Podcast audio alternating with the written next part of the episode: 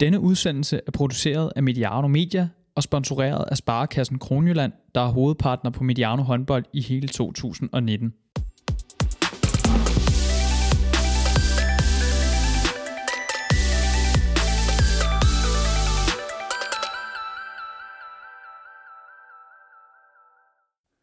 Hvis man spørger folk i håndbold Danmark, vil de fleste nok beskrive dagens hovedperson som en legende. Vi kan jo passende spørge ham selv, hvordan han egentlig har det med det.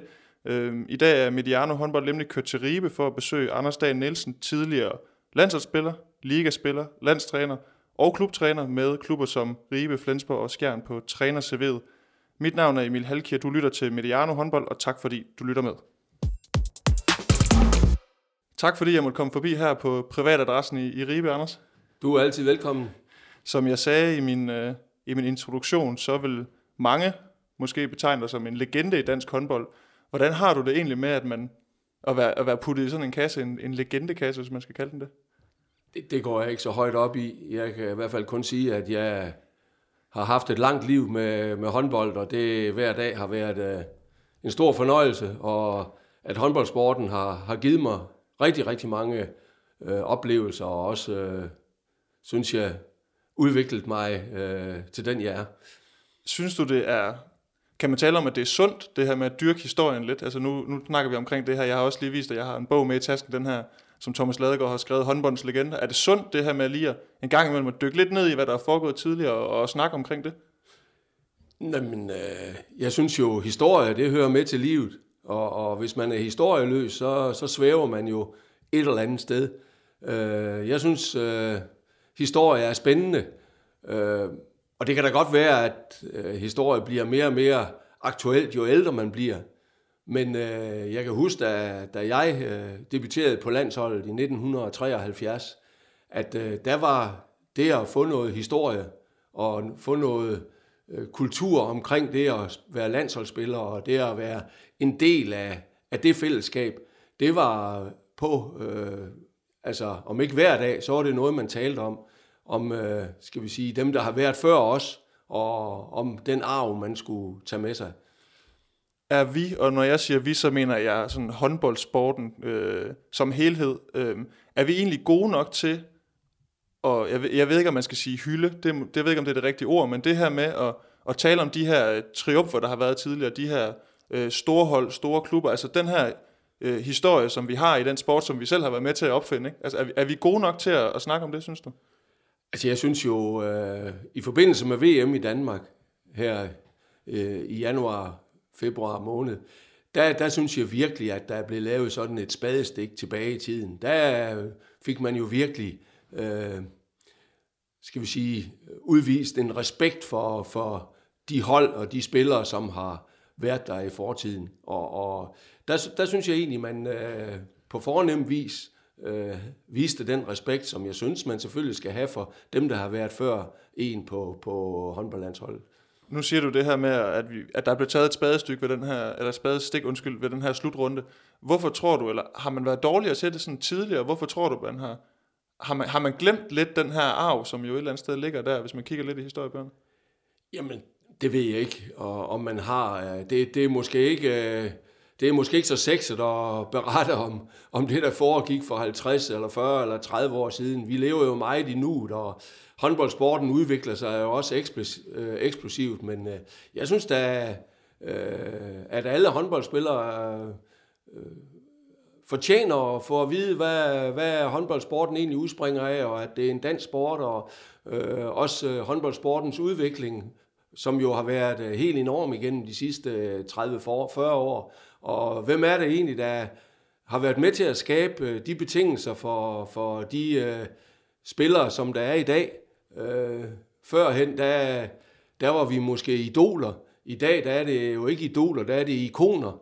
Førhen, der var det en dyd at være amatør. I dag, der er Dansk Håndboldforbunds hovedsponsor.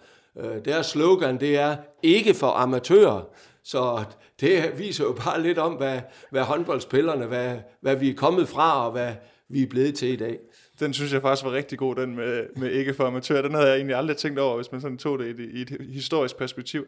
Jeg, jeg vil ikke gøre, jeg, jeg vil nødig gøre håndboldsporten sådan sort-hvid. Øh, det vil jeg lade nogle andre om at gøre. Men hvis man sætter det lidt på spidsen, øh, kan man tillade sig at sige, at at sporten er lidt historieløs, eller, eller er, det, er det at, at strække den for langt, eller hvad synes du? Ja, det synes jeg bestemt ikke, den er. Nej. Jeg synes jo i den grad, at den er, er fyldt med historier, og jeg synes, altså det er ikke sådan, jeg føler, oha, hvorfor snakker man ikke om det, der er foregået for mange, mange år siden? Nej, jeg synes faktisk, at vi er, er relativt dygtige til øh, i håndboldsporten og, og få det historiske med, og jeg synes da også, at der er utrolig mange personer rundt omkring i, i hallerne, men også øh, på landsholdet og i øh, Dansk Håndboldforbunds ledelse, som øh, indikerer, at øh, der er et eller andet øh, historisk vingesus over håndboldsporten. Det er folk, der sådan er gennemgående på den ene eller den anden måde. Hvis vi, jeg ved ikke, hvis vi, hvis vi snakker børn og unge, der spiller håndbold, øh, det her med, man taler om, at håndbold, øh, det her med at dyrke en holdsport, det er der også noget opdragelse i. Er der også noget opdragelse i at vide, at den øh, den sport, man dyrker, øh, de personer, som man et eller andet sted står på skuldrene af og har været med til at forme den, er der også noget opdragende i at, at vide lidt, hvor, hvor kommer den sport, jeg dyrker egentlig fra? Om der er noget opdrag, det ved jeg som ikke. Øh, jeg, jeg tror som ikke, at de, øh, de børn og unge, som starter med at spille håndbold, at de sådan skal slæve rundt på et å af, af gamle legender på den ene eller den anden måde. Men jeg tror da egentlig, at øh, der rundt i alle klubber og foreninger er nogle skal vi sige, legender, som uh, har været gennemgående, og som har sørget for, at uh, håndboldsporten den øh, uh, sprudler rundt i, i, i de små samfund og rundt i, i hallerne i Danmark. Og jeg tror egentlig, at vi, vi er gode nok til at, at, at bringe den arv videre. Og det, er også, det var lidt sat på spidsen, fordi hvis man kigger, nu kunne man tage Skjern håndbold som eksempel, en klub, som du ligesom også har din daglige gang i. Der er jo inde på hjemmesiden, kan man også se et overblik over sæsonerne, årets spillere i i Aalborg håndbold har man en Hall of Fame, hvor der vist er indlemmet en, en 4-5 spillere, en del nordmænd, det har de jo også haft tradition for derop. I Viborg har man en Heidi Astrup Lounge i hallen, øh, hvor man også øh, ligesom fremviser de triumfer, man har haft tidligere. Øh, så som sagt, det var egentlig også bare for at sætte det lidt på spidsen.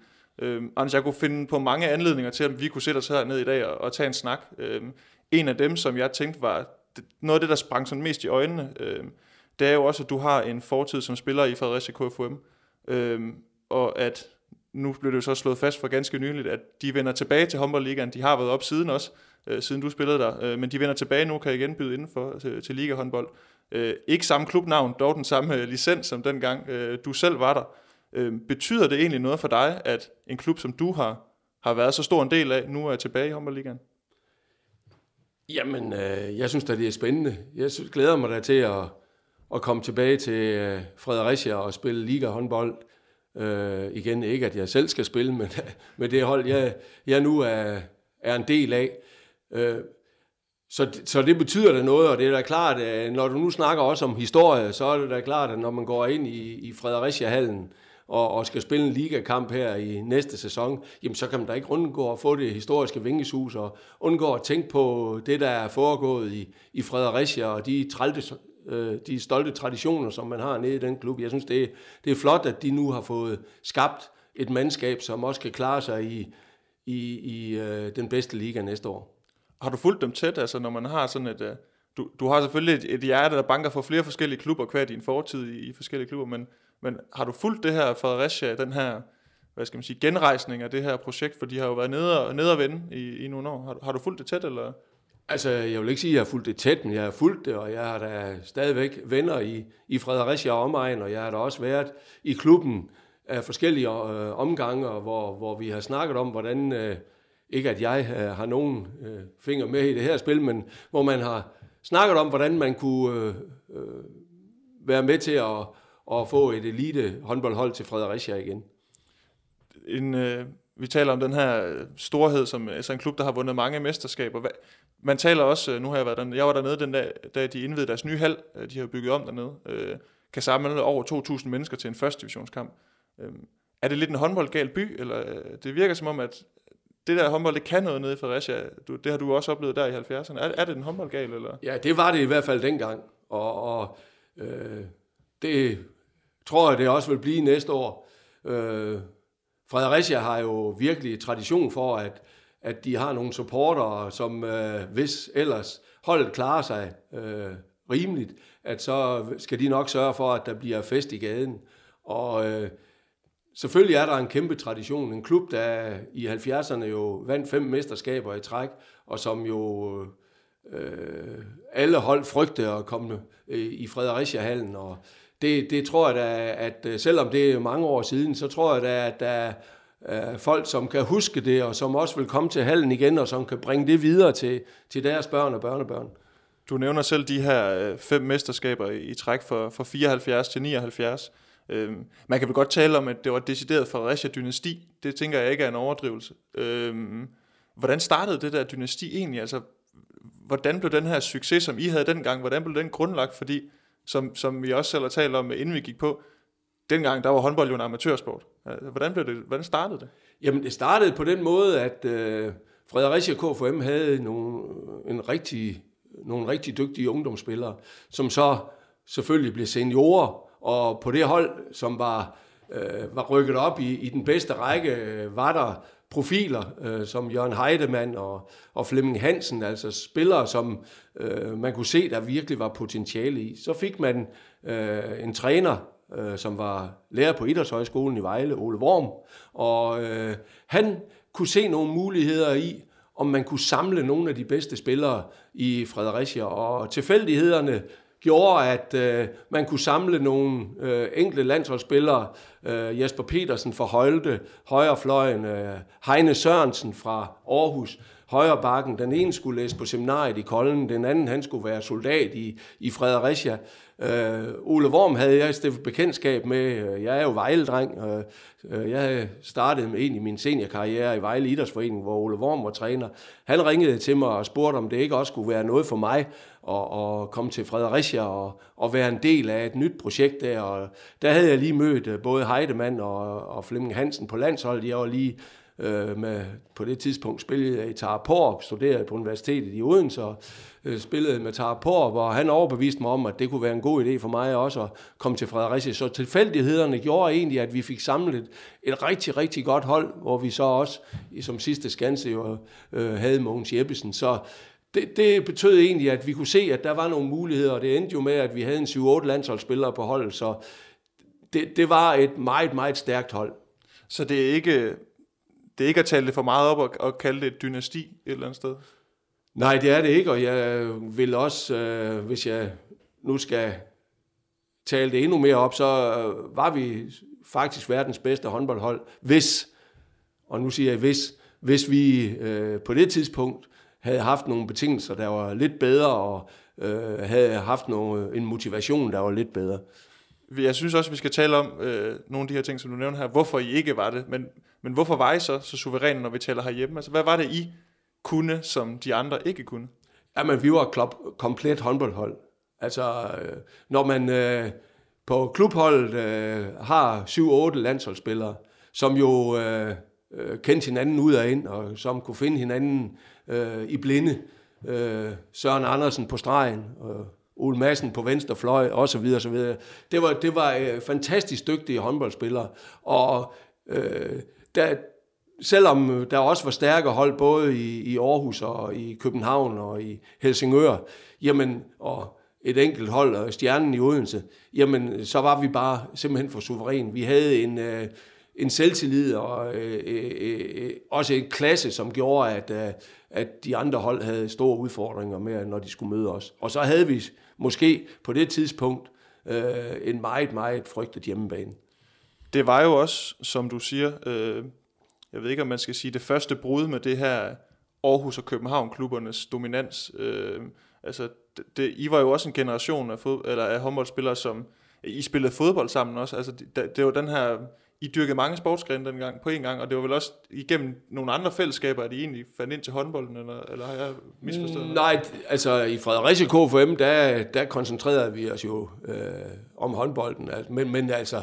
øh, alle havde jo på det tidspunkt i deres ungdomsår spillet alt muligt andet. Altså, der var jo ikke sådan, at vi ligesom i dag øh, allerede i børnehaveklassen finder ud af, om man skal være håndboldspiller eller fodboldspiller.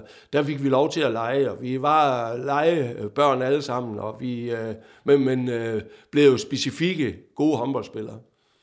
nu har jeg jo, øh, som jeg også sagde, jeg har alderen imod mig. Jeg er 26 år, så jeg, kan jo god, jeg har i god grund ikke oplevet det selv. Jeg har, har læst om det, øh, og jeg har læst altså, den her suverænitet, øh, og at I et eller andet sted endte med at sejre jer selv ihjel. Er det forkert opfattet? Ja, det kan man godt sige, at øh, udfordringen for os, det var øh, vores egen motivation, og, og jeg vil bestemt ikke klandre vores trænere, øh, men, men vi, vi var ikke dygtige nok til at motivere os og overbevise os om, at, at øh, vi kunne blive, eller at vi var verdens bedste håndboldhold.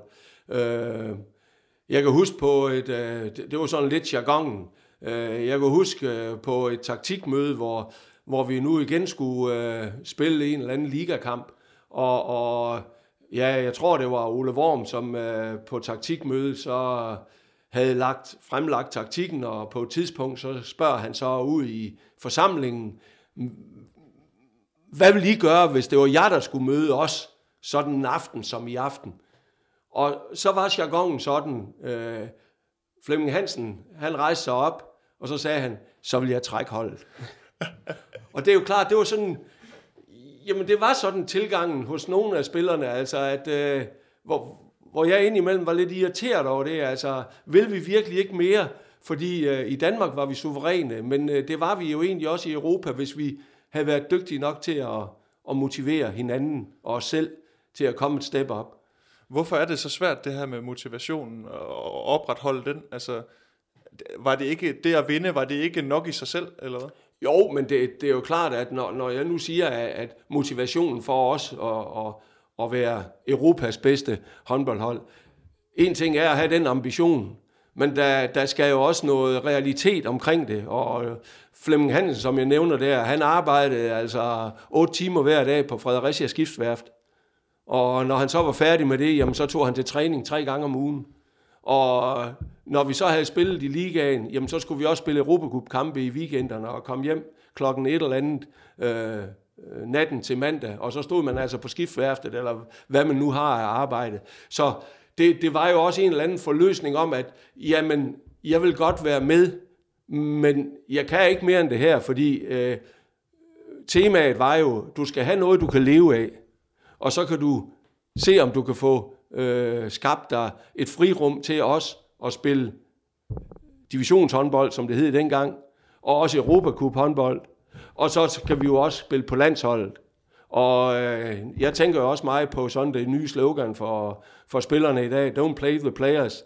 Jeg ved ikke, om vi alle sammen kunne så meget engelsk, at vi kunne udtrykke det, men øh, det var ikke et tema for os. Altså, vi, vi var afsted hele tiden.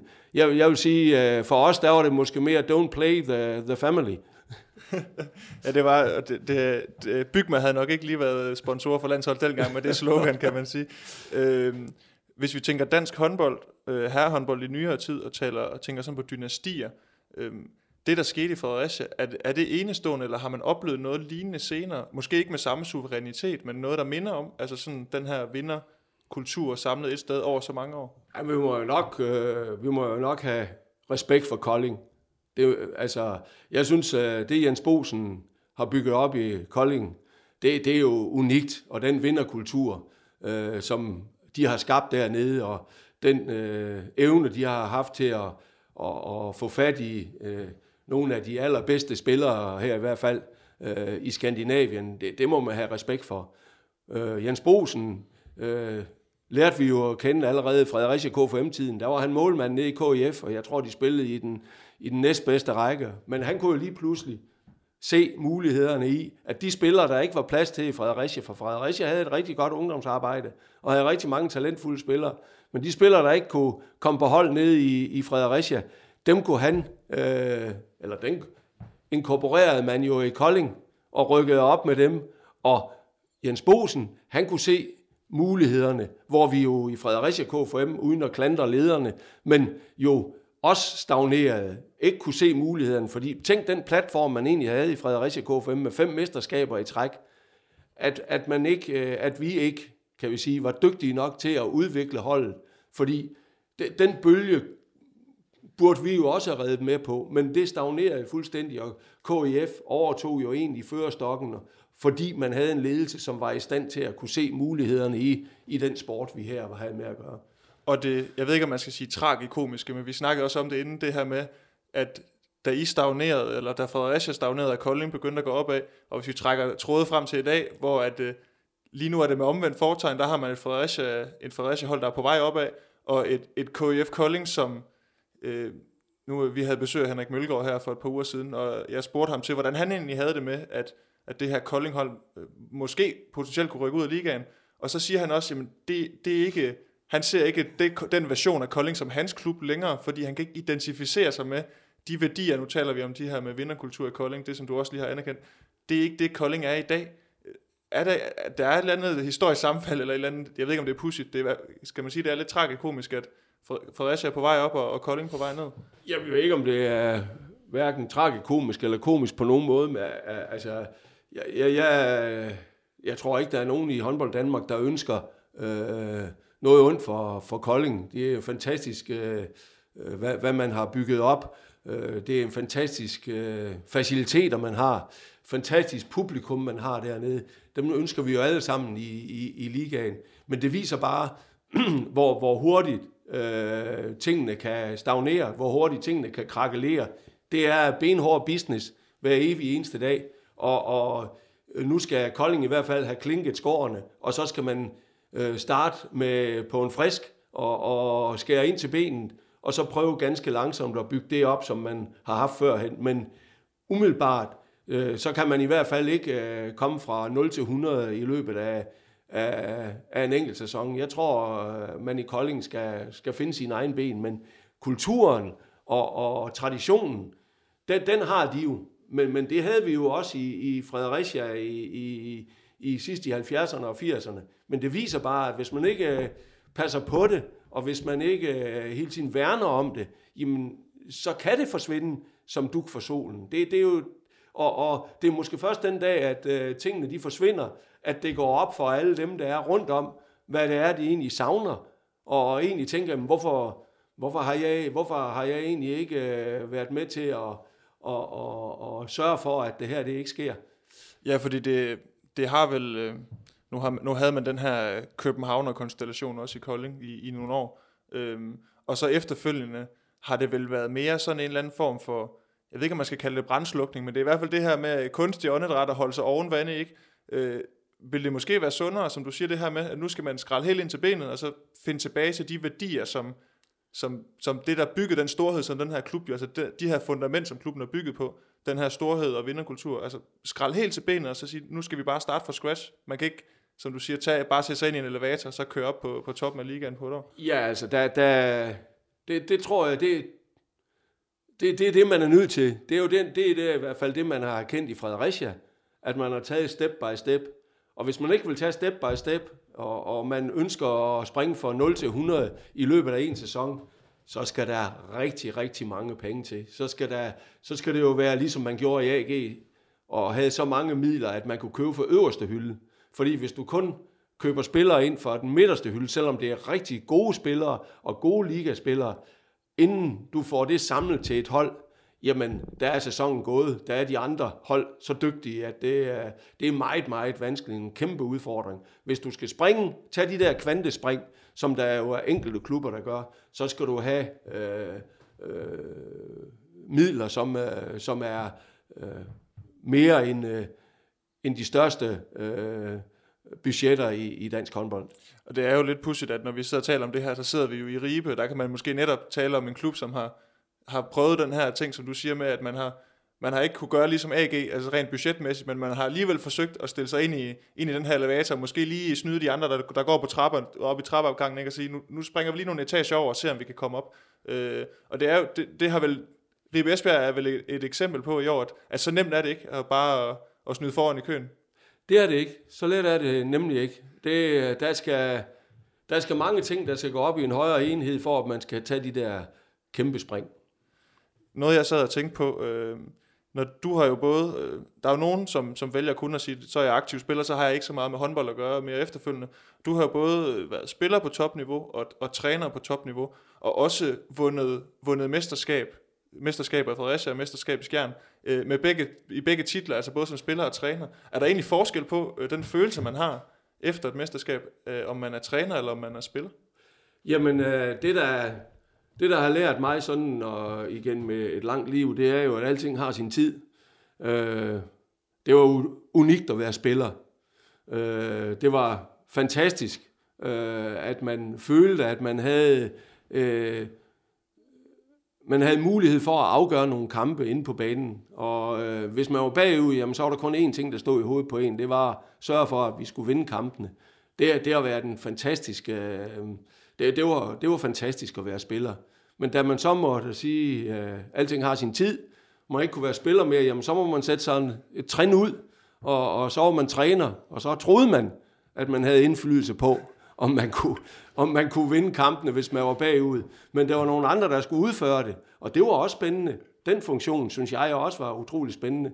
Og når den tid så er over, jamen øh, så går man tand højere op i helikopteren, og så ved man udmærket godt, at når kampen starter, så har man ikke nogen som helst indflydelse på, om det går den ene eller den anden vej i hvert fald. Og det mærkelige, det er, at jo længere man kommer væk fra banen, jo mere nervøs bliver man, når kampene de starter.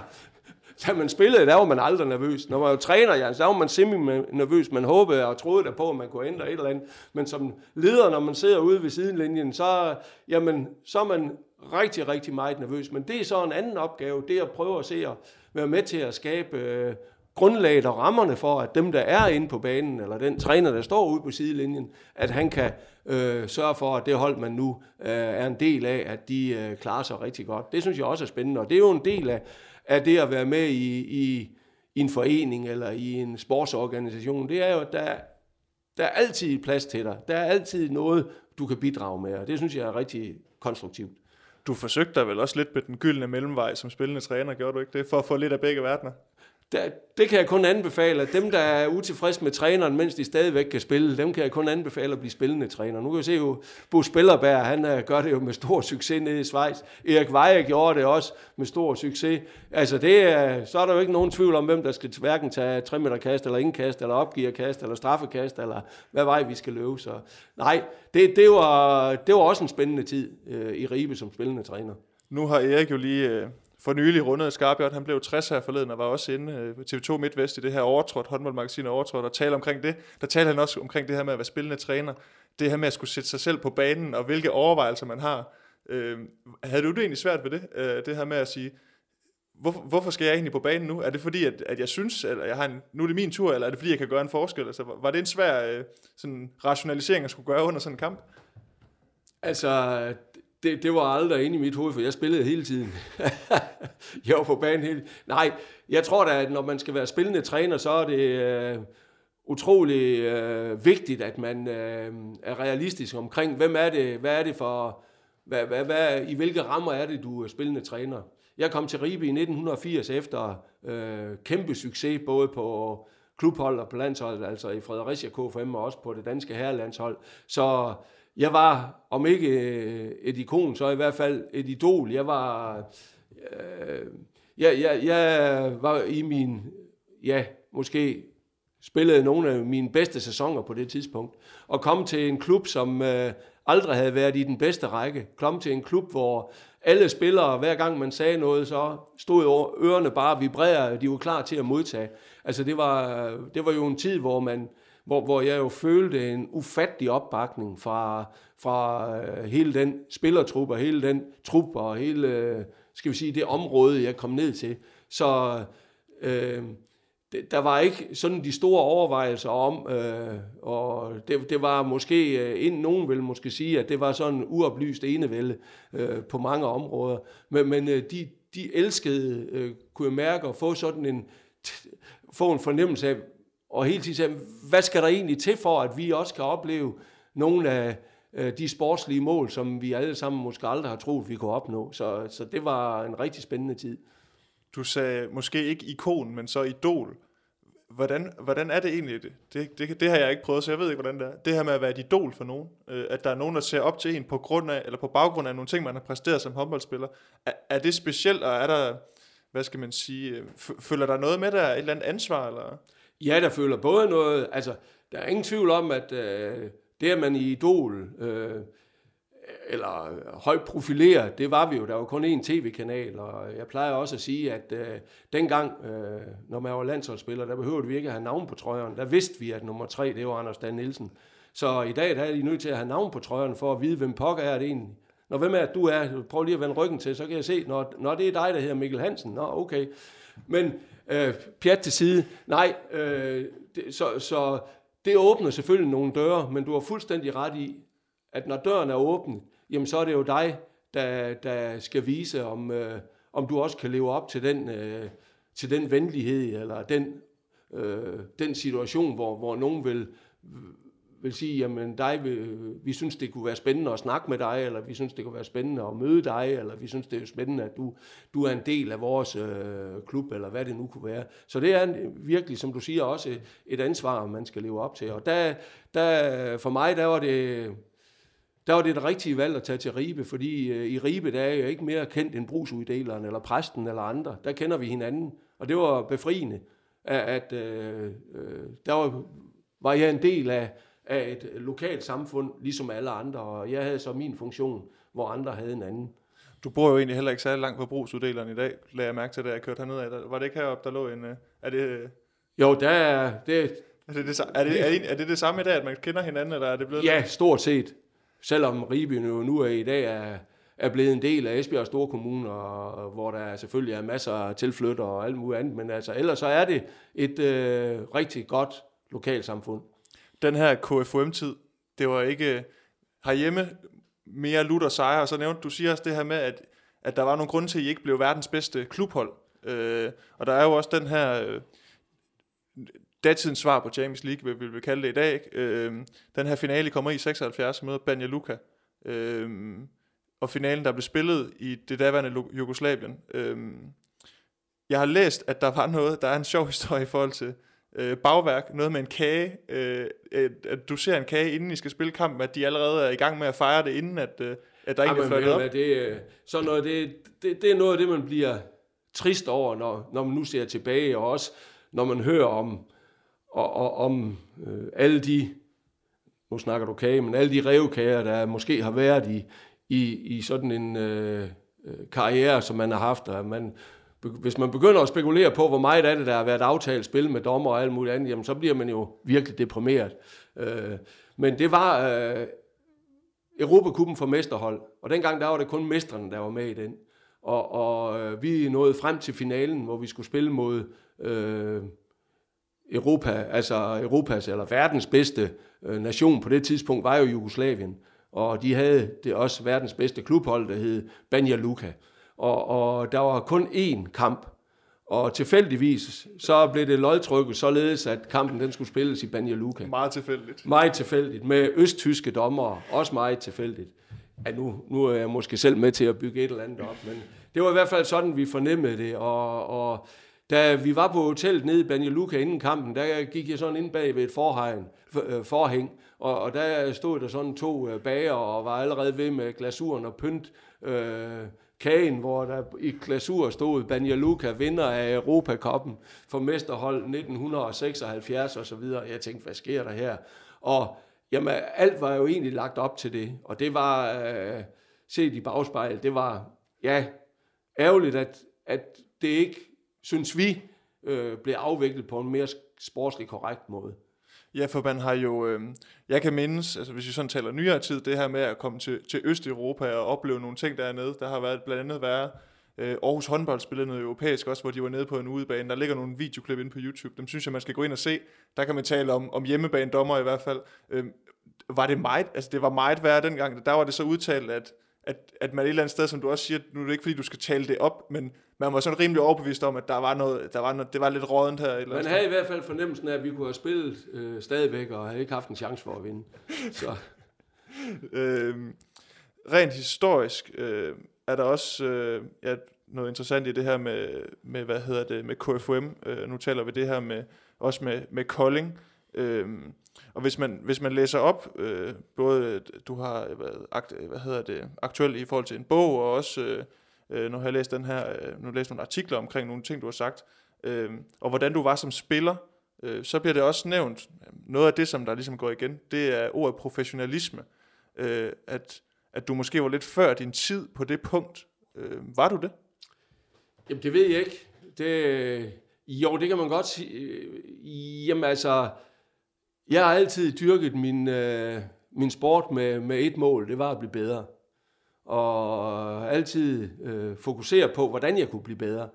Og øh, vi trænede tre gange om ugen, og, og hvis man øh, skal blive bedre, så er man nødt til at træne mere, synes jeg jo. Og så jeg, jeg har også respekt for, at mange af mine holdkammerater, de øh, havde et arbejde, hvor det havde været, det kunne være svært. Men øh, da jeg blev student i sin tid, og sådan lige havde lugtet til, øh, jeg har aldrig været på noget udvalgt hold før, jeg som, øh, øh, jeg tror det var 19 år, jeg gik i 3.G, øh, blev udtaget til det danske ungdomslandshold. Øh, og der, kunne, der havde jeg øh, inde i mit hoved, hvordan, hvordan, hvordan kunne jeg blive bedre til det? Jeg vil, jeg vil gerne være så god som overhovedet muligt. Så derfor, da jeg var færdig som student, der var inde i mit hoved, der tænkte jeg, hvordan kan jeg øh, finde, øh, vi var jo de rene amatører, så derfor, hvordan kan jeg finde et erhverv, hvor jeg kan få mulighed for øh, også at dygtiggøre mig inden for, for håndboldsporten. Så derfor begyndte jeg at læse idræt på universitetet i Odense. Det synes jeg, der er jo masser af, af overførsel i det, og der lærte jeg blandt andet meget omkring vægttræning og fysisk træning, og det vil sige, at jeg trænede jo meget mere end alle de andre, og øh, jeg tror, at der er nogle af de andre, synes jeg var, måske var irriterende, fordi jeg kunne måske ikke forstå, hvorfor pokker de andre ikke, altså hvorfor gjorde alle ikke det, men jeg har også respekt for, at det var ikke i, i deres øh, dagsplan, at, at der var plads til også at måske at træne øh, halvanden øh, times vægttræning, eller øh, supplerende træning på den ene eller den anden måde. Men for mig, der var det hele tiden øh, incitamentet, hvor dygtig jeg kunne blive. Og, og derfor så tror jeg da også, når vi var afsted med landsholdet, øh, så er der jo mange, som oplevede det at være udtaget til landshold som en belønning, for at man havde spillet godt på sit klubhold, og gjort det så godt, at man kunne komme på landsholdet, og komme med på rejser, og ud og opleve andre lande, og ud til øh, Europa og steder. Så det var ikke det, der var mit incitament. Mit incitament, det var, at hvis vi var på landsholdet, så drejede det sig om at klare sig så godt, og at vi som hold klarede sig os så godt som overhovedet muligt. De andre ville selvfølgelig også vinde, men de ville også ud og kigge lidt på, hvad der foregik der, hvor vi nu var. Håndbold er jo en, øh, det er en holdsport, og øh, jeg, jeg kunne forestille mig, at når man som dig dengang måske havde nogle, nogle ambitioner, som øh, ikke flugtede helt med, med holdkammeraterne, at det måske også jeg ved ikke, om, det skal, om man kan sige, det gav noget indre frustration eller et eller andet. Altså, har der været noget, nogle sammenstød der i forhold til, at, at de her høje ambitioner mødte nogen, som måske havde lidt mere afslappet forhold til, at, som du siger, øh, den her belønning i at blive udtaget til landsholdet? Jamen selvfølgelig var det da det. Altså det er da klart, at, der, at det, det har man da en, en fornemmelse af. Men, men øh, det, det var jo også i, i, det var jo ikke sådan, at landstræneren han kunne vælge øh, 15 dygtige spillere, som havde det ligesom mig, eller 15 dygtige spillere, som havde det ligesom nogle af de andre. Det var jo en, en del af tidens tand, at man øh, ydede det, man nu formåede i forhold til sit øh, arbejds- og sit familieliv. Så der var mange motiver for at spille på landsholdet. Og, og derfor så var det også en kæmpe udfordring og opgave for, for træneren at få samlet alle de øh, motiver til øh, og få et, skal vi sige, et konstruktivt og godt udtryk på det her landshold. Tror du, at hvis man sådan ser, øh, tager øh, håndbold dengang, og så kigger i et lidt længere perspektiv, hvis den her professionalisme, lad os kalde den det, havde vundet indpas tidligere, havde, havde dansk håndbold så også haft en anden øh, magtfaktor i europæisk håndbold i dag? Altså havde det rykket noget ved nutiden, hvis man tidligere havde fundet den her øh, professionalisme, altså som sådan en fælles Øh, Jamen, så tror jeg, at vi havde haft den position, vi har i dag. Så, øh, så vil vi have været blandt de seks bedste nationer altid, hele tiden. Der er selvfølgelig nogle steder, som, som øh, har nogle muligheder kvæg øh, landets størrelse, øh, og måske også øh, øh, har en anden form for talentudvikling, som vil gøre, at de, de indimellem også vil øh, pike igennem og, og, og slå sig igennem. Men det er helt sikkert, at vi ville have haft en helt anden øh, Øh, vi ville ikke have haft de dyk øh, som vi har set, eller den periode, hvor, hvor nogle lande jo kom ind på, på professionel tilstand, før vi gjorde, inden vi fandt vores egen ben. Altså vi kan jo se, da, da jeg spillede på landsholdet fra 1973 til 84, der var de 10 bedste nationer i verden jo østeuropæiske nationer, som jo havde helt andre vilkår, som var statsamatører, som når vi mødte dem, jamen de lavede jo ikke andet end at, at, at, at spille håndbold, og vi havde jo kæmpe underskud i forhold til det fysiske især, fordi de jo øh, både kunne restituere og, og supplere deres håndboldtræning med noget fysisk træning. Hvor meget fysisk træning, altså du, du siger, du brugte en del tid på det, eller måske mere end nogle af de andre, nogen synes måske, du brugte lidt for meget tid på det. Øhm, hvor meget fyldte det fysiske egentlig dengang? Jamen, det, altså i træningen, ja.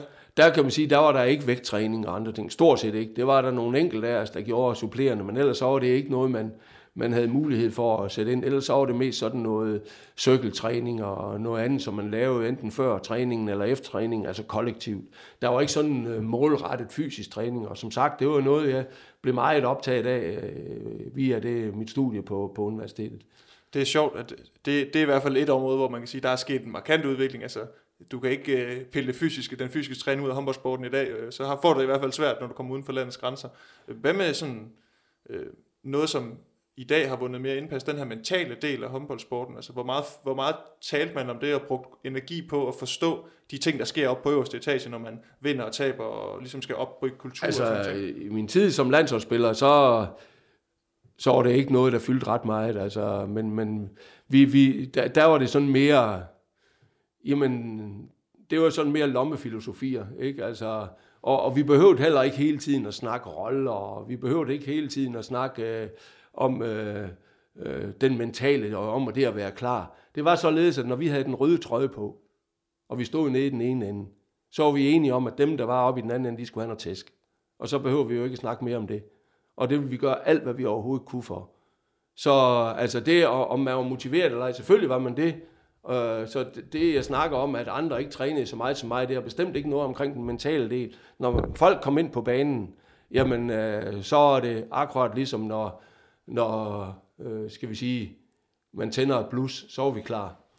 Den her Fredericia stagnering sender dig jo også videre, det har du også sagt, det her med, at du tager til Ribe.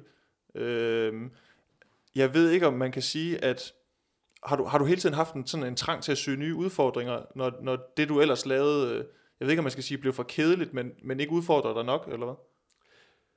Ja, altså, jeg, jeg har, altså det har ikke sådan været, øh, bevidst, at jeg så skulle øh, et trin et andet sted hen. Men det, det er sådan, øh, som jeg sagde øh, øh, tidligere, så vil sige, øh, efter et langt liv, så erkender man, at alting har sin tid.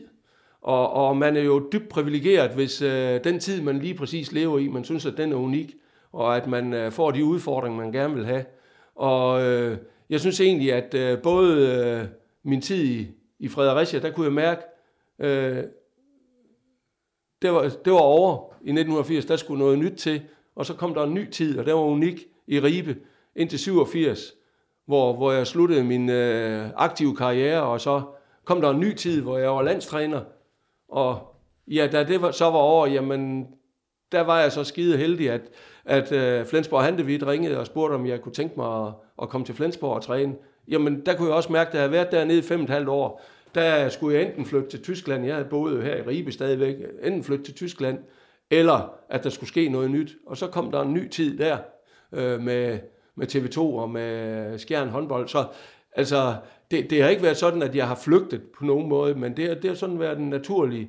Øh, øh, synes, jeg har været privilegeret i, at der, at der altid har været noget spændende, som jeg skulle til fremadrettet. Så øh, det, det, det, men du har da ret i, at det, der øh, har tiltalt mig, det har, det har været øh, øh, at få nogle øh, opgaver, udfordringer, hvor jeg, hvor jeg troede på, at jeg kunne flytte noget.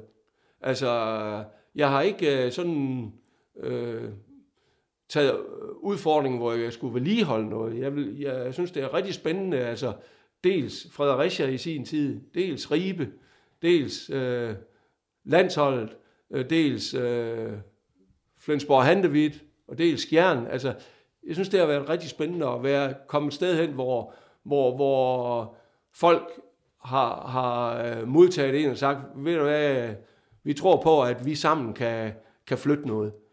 Nu talte vi om øh, dynasti i, i Fredericia KFUM, øhm, og en stagnering. Jeg ved ikke, om man kan tale, at man blev lidt for malig måske til sidst. Er der, er der nogle far? Nu taler vi håndbold som en, en præstationskultur, en, en elitesport. Er der, er der nogle farer i den her malighed, som måske indtraf i Fredericia til sidst, fordi hold kæft mand, vi er bare så gode, altså vi vinder jo selvom, altså om vi så kaster med en forkerte hånd, det er meget karikeret, ikke? Altså, så vinder vi alligevel.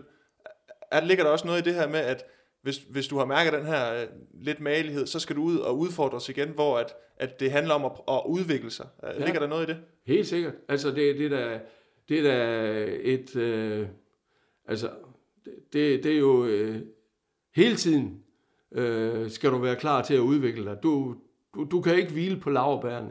Altså, du, du skal... Der er ikke noget, der kommer af sig selv. Du skal vide, at i den verden, der, det, der står i hovedet på alle de andre hold, det er, at øh, hvis Skjern er dansk mester sidste år, så har de andre et stort mål. Det er at jagte dem, således og pille dem ned fra tronen. Så derfor, som øh, jeg kan huske, jeg fik at vide, da jeg kom på landsholdet og spillede min første landskamp, der sagde min landstræner, Jørgen Gårdskær, til mig, du skal vide, det er let at blive god. Det er svært at være god. Og det har jeg i den grad taget til mig. Det er let at blive god. Det er svært at være god. Og det er jo to ganske ja, små ord, der ændrer sig der. Men det er svært at være god. Er det også, hvis vi taler om toppen af verdenstoppen, altså når vi taler det, der, der skiller forne fra bukkene, det er, at vi, en spiller som Nikola Karabatis, fantastisk håndboldspiller, fantastisk at se, som har, som Mølgaard sagde, kastet sig med hovedet forrest i 20 år, og ikke hviler på lavbørn. Er det, er det det, der bliver forskellen på de bedste og de næstbedste, at dem, der bare er på toppen, de hviler aldrig på lavbørn. Der er ikke en, en håndboldtræning, der bare skal afvikles. Altså, når vi går ind på de 20 gange 40, så er det for at blive bedre. Ja, helt sikkert. Og det er også det, jeg oplever, der er ved Mikkel Hansen. Altså det kan godt være, at nogen synes, at hans attityder, de måske ikke tyder på det, men jeg kan sige, at inde i hans hoved, der er det det, der foregår. Det er svært at være god. Og det er derfor, det er imponerende. Det er jo imponerende, at, at han kan præstere hver eneste gang. For det er jo ikke sådan, at de andre de bare lægger sig fladt ned, når han kommer, eller når Karabatic kommer. Eller jeg kan også tage en anden, som måske har en hel niche. En Lazarov, for eksempel. Jamen, han scorer ned til venstre ben hver gang. Jamen, hvorfor tager målmanden den ikke? Jamen, han gør det. Fordi han, han er, altså, det var let for ham at blive god, men det er svært at være det, og han er det hver gang. Og sådan kan du nævne utrolig mange. Og det, og det er lige præcis det, der ændrer øh, en fra at være øh, en god spiller, til at være en elit, du kan tage i fodbold, Ronaldo. Jamen, det er jo unikt.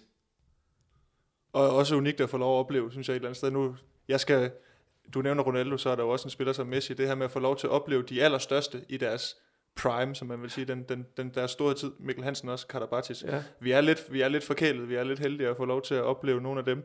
Øhm, vi talte lige kort om det, øh, og jeg vil egentlig gerne lige vende tilbage det her, til det her med, fordi hvis jeg tager udgangspunkt i min barndom, og det her med at begynde at dyrke sport, så kan jeg huske omkring, jeg ved ikke om man skal sige omkring 6. klasse eller noget af den stil, der begyndte folk at sige, vil du til højre, eller vil du til venstre? Vil du spille håndbold, eller vil du spille, øh, vil du spille fodbold? Der var det ikke så, hvad skal man sige, det her med at være, være flerstrenget og, og dyrke flere sportsgrene på én gang.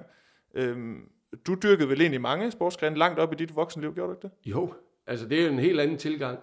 Øh, og jeg tror, der er mange veje til mål. Jeg siger jo ikke, at man ikke skal, skal specialisere sig. Øh, selvfølgelig skal håndboldspillerne også øh, klædes på i en tidlig alder.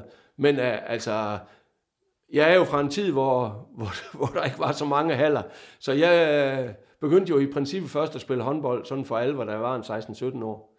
Ellers så har jeg jo spillet øh, fodbold. Jeg har spillet på VB's hold sammen med Allan Simonsen, juniormesterrække, ynglingemesterrække. Jeg har spillet øh, anden divisions basket i Vejle Basketballklub. Jeg, da jeg gik på gymnasiet, der var jeg på alle gymnasiets hold i både atletik og i volleyball og fodbold. Dengang der var, dengang der var når man gik på gymnasiet, så var en stor del af, af, af i hvert fald sommerhalvår, det gik jo med at dyste med de andre gymnasier. Det tror jeg ikke, man har så meget af mere. Så der tænkte jeg, det var bare med at komme på de hold, så var man fri for at gå i skole. Jo. Så jeg har været med spillet divisions tennis, da jeg spillede i, øh, i Fredericia KFM, spillede jeg ved siden af også øh, på øh, deres, tror jeg, anden eller tredje divisionshold i, i tennis. Altså, det, det var jo også en af årsagerne til, at jeg, jeg valgte den uddannelse. Jeg, jeg synes, det er at brede... Godt være, at jeg er håndboldnørd, men øh, jeg har et øh, bredt øh, idrætssyn, så øh, nu spiller jeg med stor, stor lidenskab golf og har spillet på masser af holdene herude i Ribe. Så, så det, det øh, øh, jeg tror jo på, jeg kan huske fra, øh, da jeg var træner i, i øh, Flensborg Handevidt, der, det var jo lige efter murens fald, og der måtte vi jo kun have en udlænding. Så vi hentede jo i Flensborg, der hentede vi tre øh, østtyske spillere, Mathias Hahn og Holger Schneider, og, og jeg kan ikke huske, hvad den sidste hed. Det var ikke en landsholdsspiller, men ham hentede vi også. Og dem snakkede jeg utrolig meget med, og de var jo, DDR var et af verdens bedste håndboldhold på det tidspunkt. Og den, øh, skal vi sige, det system, vi har i dag med idræts efterskoler, det var, havde man jo i DDR på det tidspunkt med sportsskoler allerede fra, fra øh, de unge mennesker var en 13-14 år. Der var de jo selvfølgelig på håndboldsportskoler, men som de sagde, ja håndbold, det træner vi en gang om dagen, men vi har også hver evig eneste dag en anden sportsgren. Om det var atletik, om det var svømning, om det var volleyball, om det var basketball. De kunne alt. Og der er det jo i en tankegang om, at der er en overførsel fra alle sportsgrene til øh, den specifikke sportsgren, som du dyrker. Det har jo noget at gøre med øh, hele dit bevægeapparat og hele den koordination, der findes. Så øh, jeg tror, hvis man skal specialisere sig fra en tidlig alder, så er det i hvert fald vigtigt, og det tror jeg også, man tænker meget over, at man også bliver udfordret i andet end lige øh, fløjskud og hopskud. Og et af, af nutidens eksempler på, på det der, det er jo også en spiller som Ivano Balic, som kom fra basketverdenen og, og ind til håndboldbanen. Og der kunne man jo også godt se, når han spillede, at han, han, han havde søgt lidt inspiration i måden, man bevægede sig på i basket, og, og tog det mere op på håndboldbanen. Og det var der nogle af de her meget, hvis vi siger dem her, de her meget firkantede håndboldspillere, der havde lidt svært ved at forholde sig til, i hvert fald forsvarsspillerne. Han, han drev i hvert fald gæk med mange af dem. Øhm, hvad, hvad, hvad gav det dig, det her med, at, fordi nu siger du alle de her sportsgrene, du har dyrket, det virker også til, at du ikke kunne få nok af, få nok af sport dengang. Hvad, hvad gav det dig, når du gik ind på håndboldbanen, at du havde alle de her andre ting med ind? Altså, gjorde Jamen, det noget ved dit spil? Ja, det gjorde det, og det gav jo netop, synes jeg, en stor fleksibilitet og, og, og stor spændvidde i de løsningsmuligheder, der var. Nu spillede jeg meget centralt på banen og var, om vi kan sige playmaker, i hvert fald spilstyrer på den ene eller den anden måde. Og det gav mig jo, øh, det giver jo en rigtig god split vision, altså giver nogle øh, muligheder for på et tidligt tidspunkt at og, og forudse, hvordan øh, spillet vil udvikle sig, hvor folkene vil løbe hen. Og, altså, det synes jeg da. Øh, og, og jeg ved da også, at det er en af de øh, store øh, diskussionsemner, der er inden for talentudvikling i, i håndboldsporten. Det er jo netop øh, med den skoling, vi har, øh, bliver det skabeloner. Kan de alle sammen det samme? Når vi udtager vores ungdomslandshold, bliver det så øh, 12 spillere, som øh, vi kan sætte ind i en kasse, som kan det ene og det andet? Er vi dygtige nok til at, at øh, involvere og inkludere de spillere, som er lidt skæve på den ene eller den anden måde, og, og prøve at se deres skal vi sige, færdigheder og kompetencer som et supplement til, til et hold, som egentlig er komplet. Ja, vi taler jo tit om de her ener. Ja. Øh, det, er vel, det er vel det, man kalder dem. Øh, var der, det, det, er, det er jo et umuligt spørgsmål, for du kan jo ikke vide, om der var flere ener dengang, du spillede, end der er i dag. Men, Jamen, der var i hvert fald ikke skabeloner. Så det, så det var jo egentlig ener, som, som, hvor, hvor man havde nogle kompetencer, og så prøvede vi at sætte dem ind i en eller anden sammenhæng. Altså, jeg synes, den, en af de største øh, udfordringer, jeg havde, da jeg var træner, det var jo, da jeg skulle øh, øh, finde ud af at få en vensterbak til, til Ribe Esbjerg, og, og så fandt John Jacobsen nede i Tinglev, som, som var en gut på 2 meter og 6-8 stykker, som, som jo stort set ikke havde benarbejde, som jeg var nødt til at sætte kryds på, sætte tape på, på banen, hvor han skulle sætte højre og venstre ben, men han havde jo fantastisk skud. Og så, og, så og have tid til at arbejde med sådan nogen. Jeg, jeg synes egentlig en, som, øh, nu snakker du om Erik Veje, som jo elsker sådan nogle ting, det er jo, hvis du ser Aarhus håndbold, så går der jo sådan, de, nogle af dem kommer ind, ind imellem, og jeg ved, at Erik han gør alt, hvad han kan for efterhånden også at få dem øh, inkluderet. Men der går jo 2 meter og 10 øh, mænd, øh, folk rundt, øh, både på venstre bakke og på strejt og andre steder. Han elsker at arbejde med nogen, der er lidt skæve. Og det, det synes jeg virkelig er dejligt, at, at det skal der være plads til. Ja, man, man kan ikke klandre Erik for ikke at ville eksperimentere i hvert fald. Det har, det har han altid været, det, det har han altid været god til.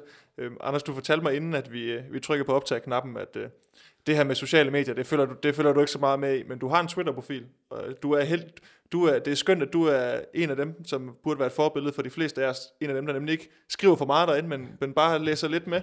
Men jeg lader mærke til, at den aktivitet, du har haft derinde, det er, at du har, har retweetet, som det hedder, noget fra, fra Ole Nørgaard, som han skrev. Øh, det var noget, han skrev efter. Der har været det her med, at, at øh, herre-VM bliver udvidet til 32 hold. Øh, og så har der selvfølgelig været noget polemik omkring det, og noget debat. Og så skrev Ole Nørgaard, øh, hvorfor skal håndbolden rende i hælene på fodbolden og efterstræbe at blive verdensomspændende? Hvis prisen er klasseforskel i niveau, øh, 7 mod 6 spil, et utal af kampe, mesterskab osv., hvorfor ikke bare optimere håndbold som europæisk topsport?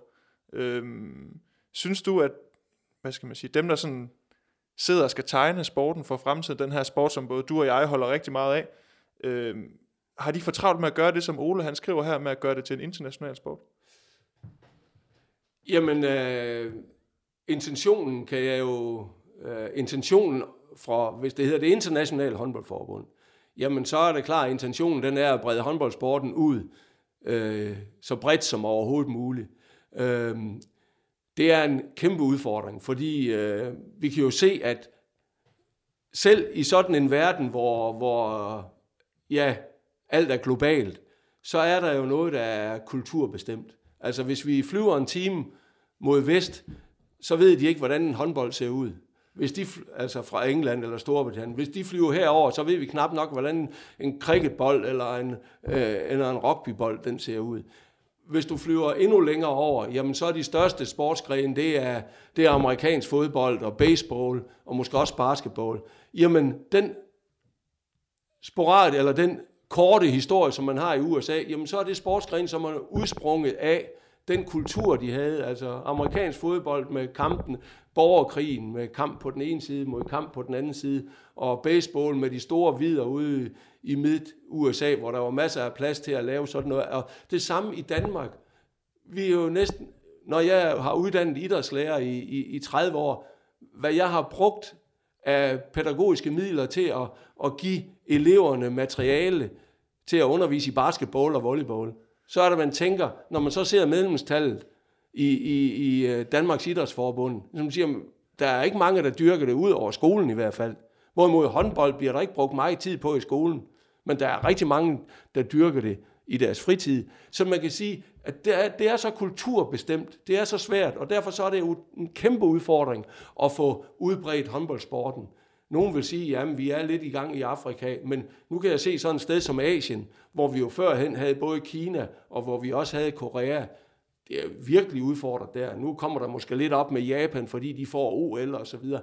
Så det er da en kæmpe udfordring, men jeg mener ikke, vi skal give op. Jeg mener ikke, at vi skal gøre håndbold til kun et EHF. Jeg mener ikke, at vi skal øh, kun have optimere de allerbedste hold. Jeg synes, det er befriende, at vi har et VM, og så kan det godt være, at at nogen synes, at det ikke er særlig øh, attraktivt at se Danmark spille mod Chile. Men altså, Chile slog jo der i hvert fald Østrig, og Chile var tæt på at komme Altså, jeg synes, at, at også for, for håndboldsportens mangfoldighed, der er vi nødt til, vi er nødt til, selvom det måske er for idealistisk, at tro på, at vi kan få vores hold til også, altså gøre det spændende også for andre end lige os selv noget af det, som spillerne, øh, nu taler vi øh, det her med IHF og EHF, øh, der har jo også været den her, du nævnte også selv, den her kampagne, der lige har været, Don't Play the Players, i forhold til det her hårde, hårde kampprogram. Jeg går ikke ud fra, altså, det er også, det er to verdener, dengang du spillede, og så i dag. Jeg, jeg tænker lidt, at I ville, I ville sikkert gerne have flere kampe dengang, vil I ikke det? Vil I ikke gerne have flere træninger? Der er sket lidt, der, man må sige, der er sket et skred i forhold til det her med, med belastningen på, på spillerne. Nej, jeg synes jo egentlig, belastningen på spillerne dengang var større. Fordi øh, det du... Altså, jeg tror... Jeg, jeg har ikke statistisk øh, belæg for at sige, at vi spillede flere kampe dengang, vi gør i dag. Øh, det tror jeg faktisk, vi gjorde. Men det du skal huske, det var jo, at øh, der var ikke nogen storbæltsbro. Og vi spillede i øh, KB-hallen torsdag aften, eller onsdag aften. Og vi var med tog, og der var dobbeltstævne. Og vi var hjemme igen i Fredericia når klokken der var 3 om morgenen, og så stod vi altså på arbejde dagen efter klokken 8, og så arbejder man hele dagen, og så skulle man måske træne om aftenen. Altså det var, det var øh, øh, slitage på kroppen var jo øh, helt anderledes. Vi har jo slet ikke den tid til, til restitution. Jeg siger ikke, at øh, jeg er selvfølgelig enig med spillerne om, at, at øh, kampprogrammet er utroligt øh, komprimeret. Jeg synes, det er øh, ud over det, som jeg er enig i, det er utroligt komprimeret, og det er hårdt. Det er, og det, der kan være den store udfordring, er jo også, at, at øh, håndboldsporten ikke har økonomi til at have nogle trupper, ligesom man har i Manchester City eller andre steder, som jo spiller mindst lige så mange kampe. Men der har man jo virkelig et rotationsprincip og mulighed for at, at, at restituere spillerne. Men, så så det, det synes jeg, det er jeg enig i. Men en ting, som jeg synes er en kæmpe udfordring, det er, at selv jeg, der er nørd, jeg ved knap nok, jeg ved, hvem der blev verdensmester i, i januar her. Det ved vi alle sammen, det vil vi huske. Men ellers så aner jeg ikke, hvem der gjorde det sidste gang. Jeg aner ikke, hvem der er europamester. Jeg ved, hvem der blev OL-guldvinder. Selvfølgelig i Rio. Det er klart. Men ellers så aner jeg ikke, hvem der er mester, fordi der er fem slutrunder på fire år. Det vælter oven i hinanden. Det, det, og, og, og jeg vil lige før jeg vil sige, sådan som Danmark har i øjeblikket, så vil jeg sige, så er det danske flyvevåben, de får med noget at se til, for vi skal fejres. Jeg tror på, at vi vinder fremadrettet, stort set hver gang vi deltager, fordi vi har et fantastisk hold. Men det er jo da at udpine en sport, at vi har så mange mesterskaber. Det havde I jo ikke dengang, der siger du også, der var det VM hver fjerde år, og OL hver fjerde år. Øhm, jeg ved ikke, om man kan tale om det her, den her eksklusivitet i at vinde en titel. Altså, bliver den, var den større dengang også, når vi siger, der, der ja, men vi her... vandt så ingen. Nej, nej, nej, nej, det er selvfølgelig rigtigt, det kan du selvfølgelig ikke tale mere om. Men tror du, at, øh, at, øh, så du siger, vi, det kører på pumperne i forhold til de her slutrunder? Vil det altså, også... Jeg synes jo, at det skal gøres ligesom i fodbold. Ja.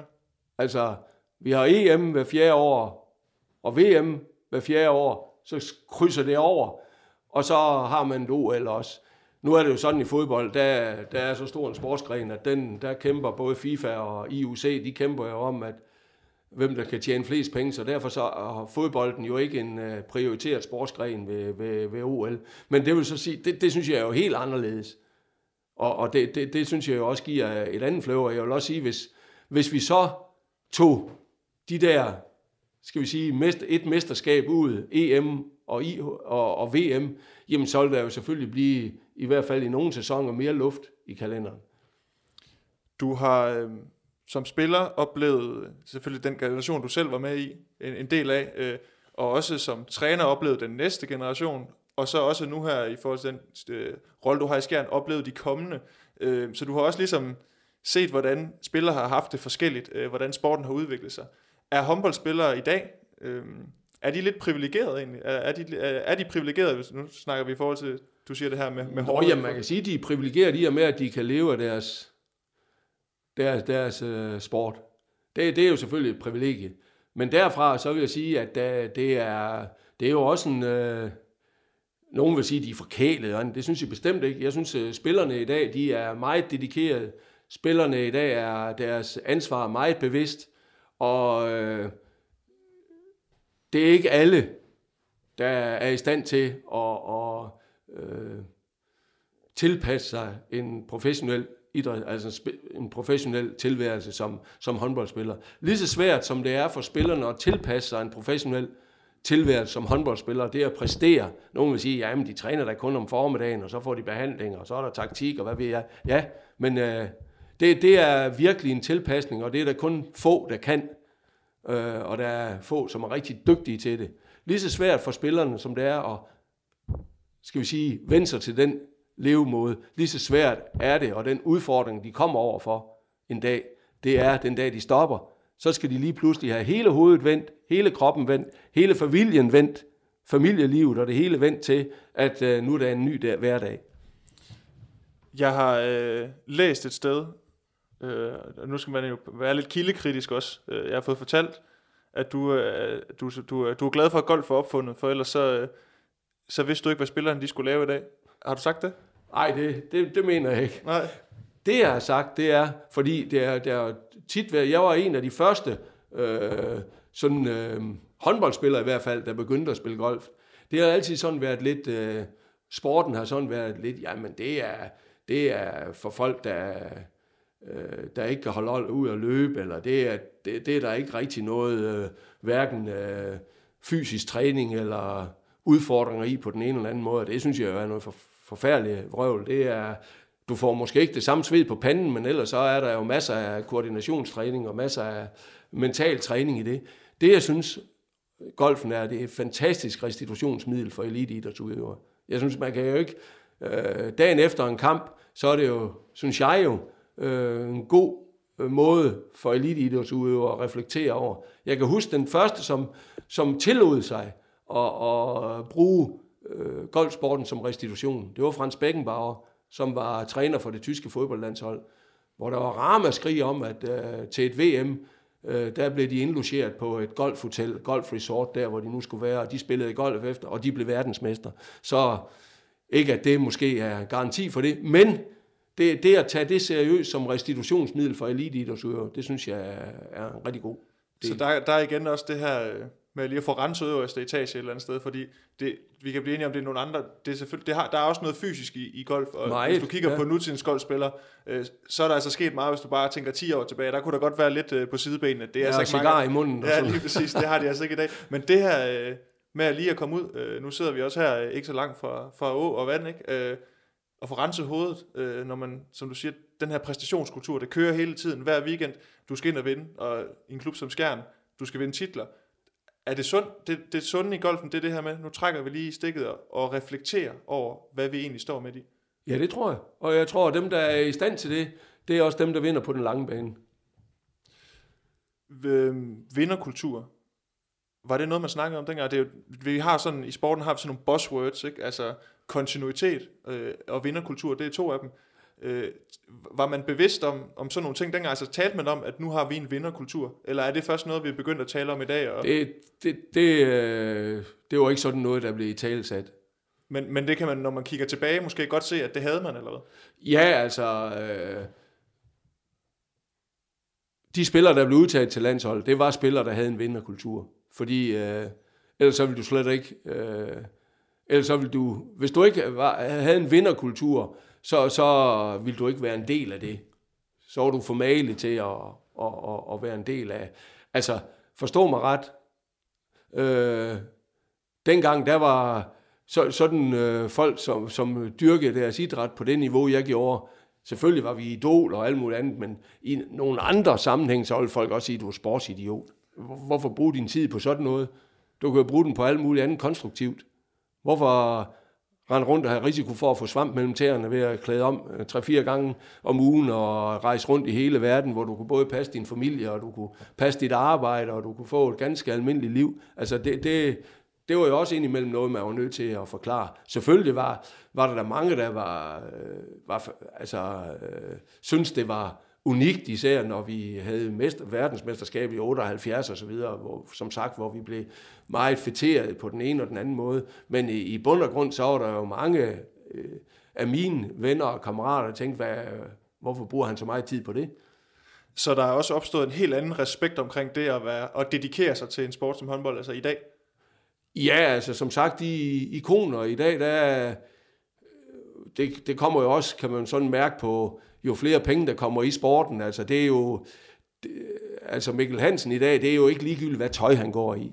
Det er ikke ligegyldigt, hvad, hvordan hans frisyr ser ud. Det er ikke ligegyldigt, hvordan dit, dit øh, skal vi sige, øh, hvad, hvad, hvad dit øh, brand, kunne, vi brand kunne være. Ja, du bygger et brand op, ikke også? Så det er jo ikonisk. Det, det tænkte vi jo ikke på dengang. Altså, det, det, det gør jo noget ved folk, når der kommer... Øh, altså, jeg ved ikke om og, og, og Mikkel han også har stilister inde og andre, men altså sådan en som Ronaldo, han har vel 10 mand inde til at rådgive sig både om sine penge og om, hvordan han skal se ud, og hvordan frisyren skal være, og, hvad, og så videre, så videre, så videre. Altså det, det er jo i dag, der er det jo øh, sådan et håndboldhold, det er jo 10 øh, selvstændige erhvervsdrivende, eller 16 selvstændige erhvervsdrivende.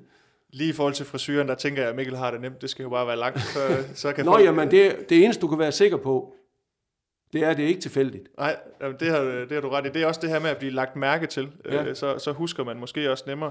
Øh, noget jeg lige... Øh, det vi kom lige fra, det her med vinderkultur. Jeg kom bare til at tænke på, er der nogle af de trænere, som du har trænet, som, som er det her eksempel på det her med at være gennemsyret af vinderkultur? Er der, er der en af dem, som man bare tænker, ham er, han bare indbegrebet af, det kan jo, selvfølgelig har der været mange, fordi det har også været på hold, hvor der er blevet vundet, men er der sådan en bestemt spiller, der er lige sådan top of your mind, som du lige kommer til at tænke en på? En træner eller en... To- en spiller, som du, øh, som du trænede? Nå, som jeg trænede? Ja. Det, det ja, altså der vil jeg jo sige, øh, jeg har jo trænet Erik Veje. Ja. Det er indbegrebet af, af, af vinderkultur. Hvordan var han egentlig at træne? Jamen, her, altså, når, når du nu hører for eksempel overtrådt, eller du øh, ser ham i tv, eller du ser ham på sidelinjen, sådan var han også at træne. det er du nødt til at uddybe lidt. Jamen, øh, 87 forskellige idéer, og kreativ på alle måder, og det eneste, du kan være sikker på, det er, at hvis du trænede Erik, så, øh, jamen, så, så vil der altid være en bemærkning. Øh, en anden, som, hvor, hvor, som jeg også vil sige vinderkultur, det er Claus Møller Jacobsen, som jeg jo trænede min første år op i Skjern. Altså, når man trænede øh, Claus Møller, så kunne du være sikker på, som træner, så var der altid noget at forholde sig til. På den ene eller den anden måde. Altså, han, han slog sig altid i tøjet. det er sjovt, du siger det her med Erik, for han er jo også, det her med, nu taler vi om en sport, der udvikler sig, og det her med hele tiden at udfordre de her, de her rammer, jeg har en fornemmelse af, at Erik, han, han er måske ikke så glad for det her med at putte tingene sådan i de her kasser, han vil gerne sådan lige se, hvordan kan vi egentlig skubbe lidt til de her rammer her. Øhm, var han også en af dem, der var med til at revolutionere sporten sådan rent spillemæssigt, eller hvordan? Jamen, jeg synes jo, Erik han øh, var måske vores første professionelle, rigtig professionelle øh, sportsmand, øh, eller håndboldspiller. Øh, men han, han var måske, øh, han turde måske ikke sådan lige at tage skridtet helt ud. Og, og ja, det er jo imponerende, at han ved siden af også tog en lærereksamen på fjernstudie, og en juridisk embedseksamen på fjernstudie, fordi han måske herom havde tænkt, hvis nu det her ikke holder, så skal jeg have noget at falde tilbage på. Men det holdt jo for ham selvfølgelig. Men han, han var jo den, der virkelig først viste, at øh, det her, det øh, kan man komme til at leve af, det kan han komme til at leve rigtig godt af. Og han er jo øh, virkelig en spiller, der og et menneske, som øh, kun stort set, og det, jeg skal til hans 60-års fødselsdagsreception i morgen, og, og glæder mig rigtig meget, og undrer mig måske lidt over, at han overhovedet holder en reception, fordi han har engang sagt til mig, at han øh, går ikke op i det, der er sket. Han går kun op i det, der skal ske. Så jeg mener, når man holder en reception, så er det vel for ligesom at gøre et eller andet form for status. Men skidt nu med det. Men han er altid på vej et eller andet sted hen, og det var han også som spiller. Rigtig spændende person. Øh, jeg synes, det var en rigtig god en at, at lukke af på, Anders. Øh, jeg har ikke mere. Jeg, jeg sådan lige øh, tænkte, at vi skulle, vi skulle tale om, men det har været hyggeligt, og det var fedt, du havde lyst. Jamen, altid. Det er sådan en, en, håndboldsnak, en god håndboldsnak, det, det går man aldrig galt i byen af, tænker jeg. Øh, her til sidst, så skal jeg lige huske at sige tak til Sparkassen Kroneland, der er hovedpartner på Mediano håndbold. Find os på de her sociale medier, som Anders Dahl ikke er til stede på, nemlig Facebook og Twitter. Twitter er du til stede på. Instagram også, og gå ind i din øh, podcast der på tryk på abonner. Og så øh, tak for i dag, og vi lyttes ved.